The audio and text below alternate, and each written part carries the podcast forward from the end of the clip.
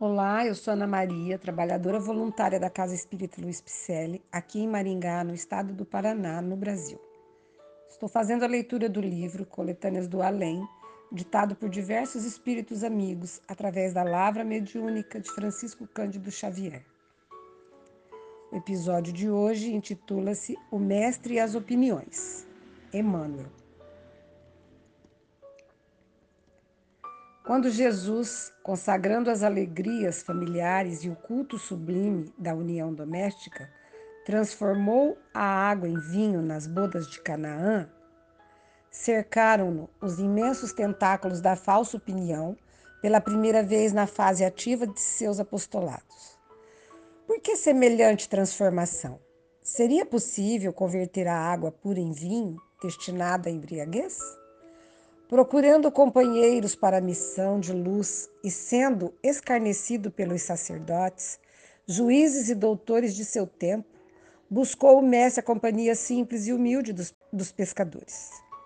A maledicência, contudo, não lhe perdoou o gesto. Que motivo induzia aquele missionário a socorrer-se de homens iletrados e rudes que costumavam espreguiçar-se nas barcas velhas? Instituiu a alegria e o bom ânimo, a confiança mútua e o otimismo entre os discípulos. Entretanto, o farisaísmo recrimina-lhe a conduta. Que instrutor era aquele que não jejuava nem mantinha preceitos rigoristas? Atendia a multidão de sofredores, dos quais se compadecia sinceramente, ministrando-lhes consolações e ensinamentos. Todavia, o fanatismo criticava-lhe as atitudes. Não seria ele um revolucionário perigoso? Desrespeitava a lei, curando cegos e paralíticos nas horas destinadas ao repouso. Socorria os obsidiados de todos os matizes, conferindo-lhes tranquilidade aos corações. No entanto, a ignorância não o desculpava. Que razões o detinham no esclarecimento aos espíritos das trevas?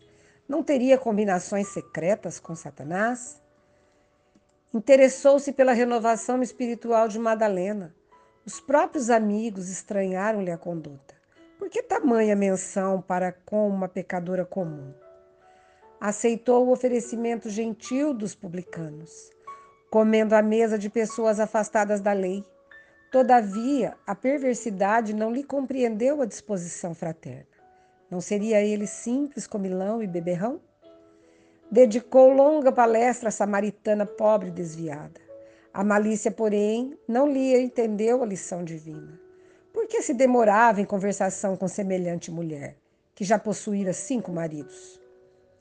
Ensinava as verdades eternas por amor às criaturas, mas não raro, ao terminar as pregações sublimes, a desordem estabelecia tumultos. Não era ele anônimo, operário de Nazaré? A que títulos poderia aspirar além da carpintaria da sua infância? Confiando nos companheiros, falou-lhes do seu testemunho diante das verdades do Pai, prevendo lutas, desgostos, sacrifícios e humilhações. Todavia, a inconformação apossou-se do próprio Pedro e choveram protestos. Por que o anúncio descabido de tantas flagelações e tantas dores? Não era o sofrimento incompatível com a realização de um Messias que vinha de tão alto? Não teria Jesus enlouquecido? Diante da revolta de Simão, em frente dos varapaus, pediu-lhe o mestre serenidade e sensatez para que não fosse perdido o ensejo da suprema fidelidade a Deus. Mas a incompreensão se manifestou de pronto. Por que socorrer inimigos e verdugos? Como entregar-se sem defesa à perseguição dos sacerdotes? Como interpretar semelhante covardia no momento mais vivo da missão nova?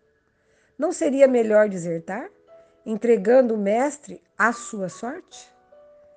Até o derradeiro instante na cruz, ouviu o Senhor as mais estranhas opiniões,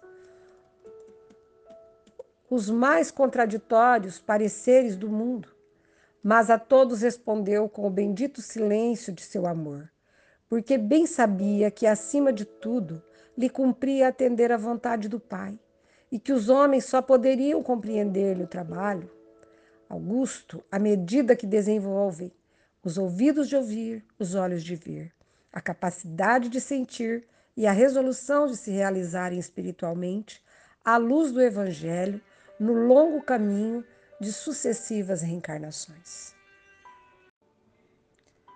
Querido amigo, o texto traz várias opiniões sobre a vida do Cristo, como ele se comportava, o estranhamento que as pessoas que conviviam com ele tinham diante do que ele fazia, do amor aos renegados, do carinho pelas desamadas, do cuidado com todas as pessoas, independente se tinham dinheiro, se não tinham, se tinham poder ou não, se eram bons ou ruins. E todo esse estranhamento aconteceu naquela época e acontece hoje diante do amor de Jesus. Porque muitas vezes, naquela época, os homens não estavam preparados para entender esse poder todo, esse, esses gestos nobres. E hoje, muita gente também não está pronta. Porque evolução é o lugar de cada um é o degrau que cada um se encontra. Então cabe a nós pedirmos a Jesus que nos cuide, que nos conforte, que nos dê a intuição necessária para melhorarmos dia a dia no caminho do bem. É para isso que estamos aqui. E diante de inúmeras e diante de inúmeras reencarnações, será possível entendermos o Cristo. Só assim. Obrigada, Senhor, por tanto amor. Nossos podcasts são leituras destas mensagens da doutrina espírita, da ciência espírita, ditadas pelos espíritos e codificadas por Allan Kardec para assim melhor entendermos o cristianismo redivivo, trazendo-nos uma doutrina reveladora e libertadora.